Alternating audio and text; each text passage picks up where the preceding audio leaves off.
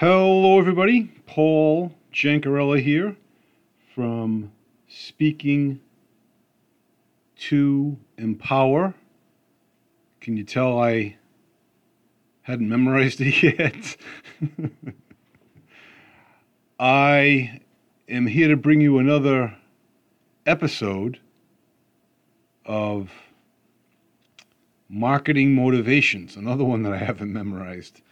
But I I really should be profits and success bringing an episode of um, motivation, marketing motivations. But we'll we'll get through that. We'll figure it all out. Uh, today, I wanted to kind of rewind a bit and discuss a little bit what happened over the weekend.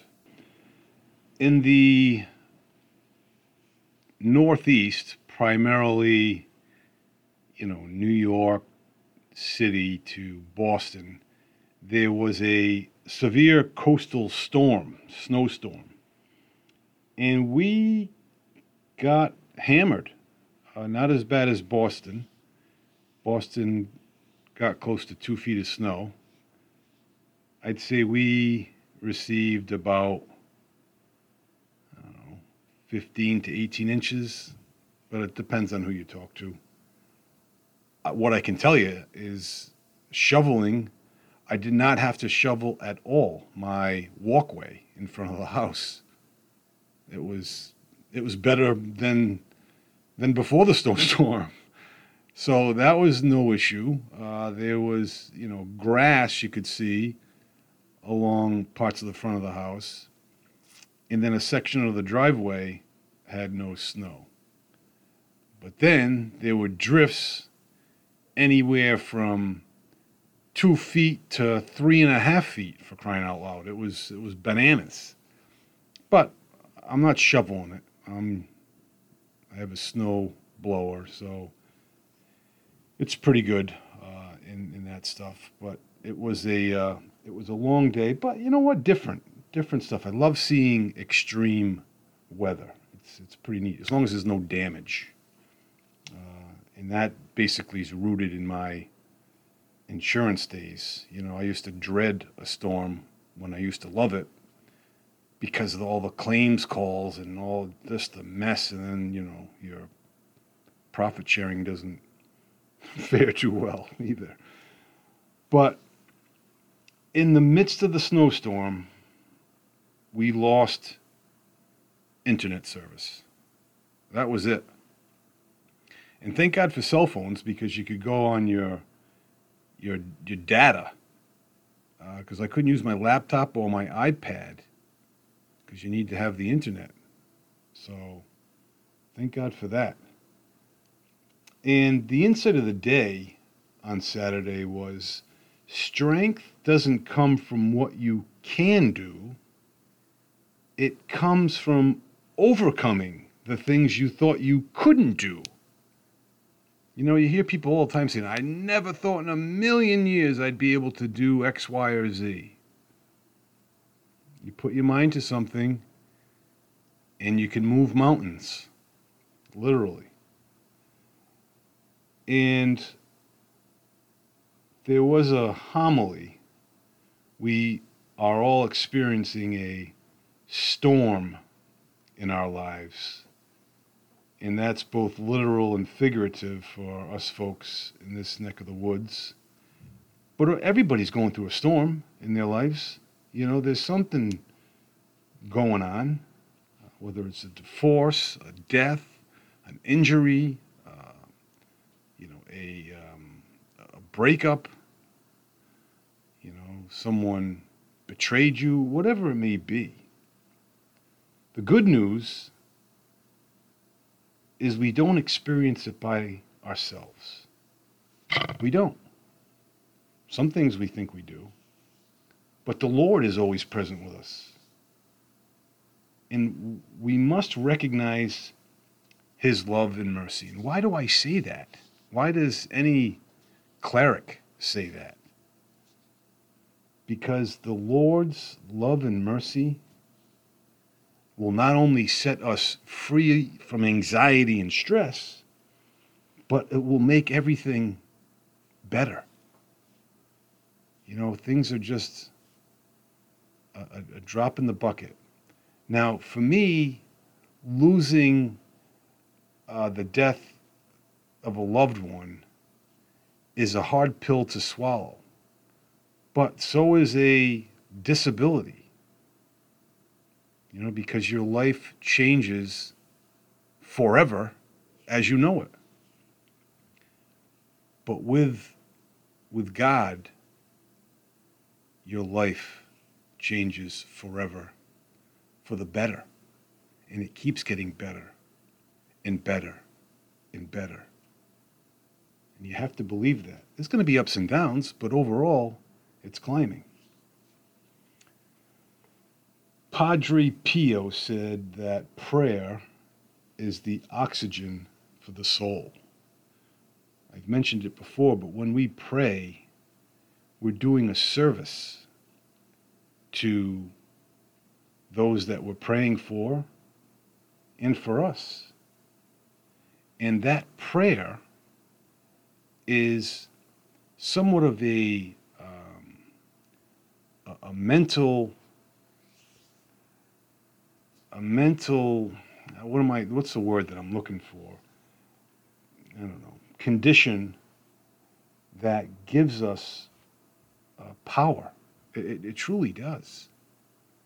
You know, when I get done from praying and it's it's good prayer, I don't just say my prayers, I'm actually praying my prayers.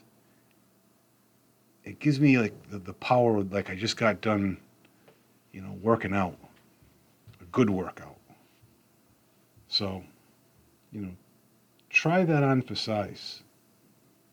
Because I'm telling you, once you do it and you do it right, uh, you will never turn back. And we are not human beings having a spiritual experience. We are spiritual beings having a human experience. And I couldn't agree more with this Pierre Teilhard de Card Cardin. Chardin? I don't know. I'm terrible when it comes to names, but nonetheless, we are spiritual beings. All of us are spiritual beings in a physical body. I hope you understand that. Lots will debate it, but it's it's factual. And I've never felt the absence of God. I felt the absence for God. And that was me kind of reflecting when I had my bipolar diagnosis and I was spending eight days in the psychiatric hospital. I would think about God, would not deny his existence and his love and mercy, but I didn't dwell on it and I didn't go after it. I just had an absence from myself to God, whereas some people have the opposite. They're, you know, they're there and they are thinking that there's an absence on God's behalf, not theirs. It's it was a tough way for me to experience the Lord's will, going through tribulation or trial, I should say, trial after trial, to soon lead to tribulation. But man, it's a it's a long walk. certainly is. And um, who is your source for love? Would it be St. Paul? Love is patient, love is kind, love is not jealous. Or would it be Hugh Hefner, the late Hugh Hefner? God rest his soul. I just think at times I tend to be more of a Hugh Hefner at times, as much as I don't want to admit it. But we want the material things out of love. You know, urging my wife to become intimate with me only because I want to satisfy my physical needs, not my emotional needs of loving her as much as I do. So that's that's another one. On Sunday, I was removing snow from essentially 9 to 2 in the afternoon. And all in all, it wasn't a bad a bad ordeal. You know, the snowblower worked well. Uh, there was no major issues getting rid of the snow. So I am certainly happy. You know, the wet, heavy, heavy snow sometimes gets stuck in the snowblower and you have to use a little shovel to get it out. And that can be so time consuming, even going at our, you know, snail's pace to get rid of big, big snowdrifts. So, knowing yourself is the beginning of all wisdom. And how many of us really know ourselves? You know, just like do we know what we really want out of life? Do we know what our dreams are, our passionate desires?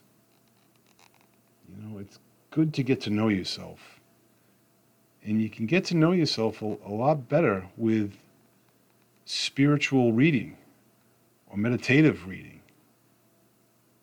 You know, I encourage you to do that. And we can easily be desensitized to acts of evil. You know, and, and one of them is gossip. You know, that's you committing murder sometimes the ill will you have for another person and you're spewing it out to your friend, or you just get caught up in a conversation and they mention your name and you're like, oh yeah, he did the same thing to me. Well, you know what I mean? And you just, you know, throwing your hat in the ring there, as innocent as it may appear. Um, so I try to recognize myself and, and sometimes I, I don't stop myself because I'm, you know, trying to be more compassionate to the other person. Yeah, geez, I'm sorry you heard that. Yeah, he hurt me too, and he did this, this, and this. You know, you don't necessarily need to do that. You can be compassionate without having to give into gossip, to say. But my point is, we get desensitized to it. If if we got a burning feeling in our chest every time we did it, you know, we we wouldn't do it. Uh, just like if it was like committing murder. You know, I don't think we, we, we'd have a sick, ill feeling in ourselves. But if we kept committing murder day after day after day after day, we would eventually get desensitized to it. You know, it's like anything else. And we rise and fall with the relationships of our friends. And I can see that. Matthew Kelly's telling us in that respect. You know, um, we got a healthy relationship with a good group of friends. You know, more than likely, it's going to escalate. But we're involved with friends that are doing underhanded things, whether it's teenage um, antics or sophomoric um, activities. We're all we're all guilty or not from the relationships that we have. So the better your relationships, the better your life, your income, your mental health, everything. You know, and avoid people or things that steal your enthusiasm. You know how some people just knock the wind out of your sails just being in your presence? You know, you need to minimize those um, those outings. And most emotions are also decisions. Love being one of them. My wife doesn't love me all the time. In fact, she despises me at times, but she chooses to love. Well, how does she do that? You know, she'll make me a sandwich and put it at my seat at the table. Tell me, hey, listen, your sandwich is ready. You know, things, you know, self serving, uh, selfless giving uh, is, is what my wife's about in that respect. You know, she she certainly makes up for it in, in the bedroom department. But I'm very, very blessed and, and very, very thankful um, that during the highs and lows of our marriage, you know, I can honestly say um, this marriage that was sac- sacramentally blessed continues to be. But the reason it is, is because of the time that I put into this marriage. A relationship, a marriage, is a ratio of 100% zero. You need to put in 100% of that relationship. And your partner should be doing the same. But it's not a give and take. Okay, how many times did I clean the dishes this week? All right, okay, it's our turn. No, that's not the case at all. It's what you can do to better your relationship, which will better yourself.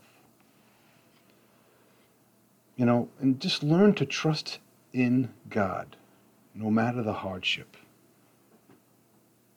The Lord is not going to let us go astray. The Lord doesn't control the death of a loved one as much as we may think He does.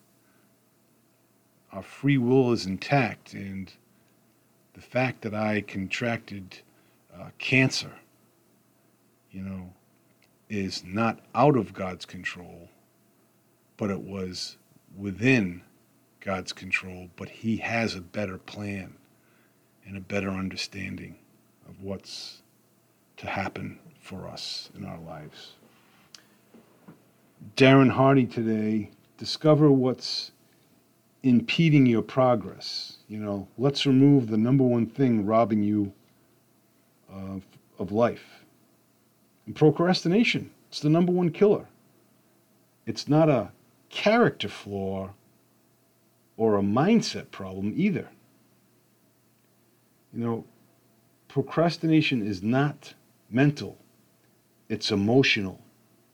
Self doubt, fear, boredom. It's an emotion regulation problem, not a time management problem.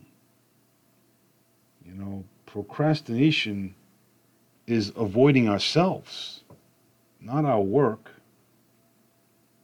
It's the moods that surround the task.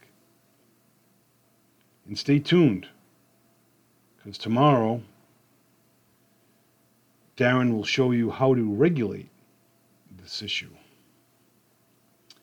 And happiness is when you think, what you say, and what you do are all in harmony. That was from Gandhi. But it's when you it is when what you think, what you say, and what you do, think, say, and do, are all in harmony. That's happiness. And last one of the day, or is there another one? It's not what you've got, it's what you use that makes a difference. I have all the smarts, the wisdom in the world, but I don't use any of it. What good is that? Have all the money in the world I don't use any of it. What good is that? It's not helping anybody. So, just a word of caution there. Um, you need to have wisdom, yes, but you need to act on the wisdom. And lastly, it's not how it starts, it's how it ends. And I, it could be an example, it could be a game, a marriage, a relationship, a book, a movie, or your success. It's all about how you finish. So remember that. You know, it's very easy to become dejected in something that you're doing until you realize I can do this, I can get it one step at a time. Okay, folks, I will check in with you hopefully tomorrow, Lord willing. In the meantime, be well, stay well. We'll talk to you soon.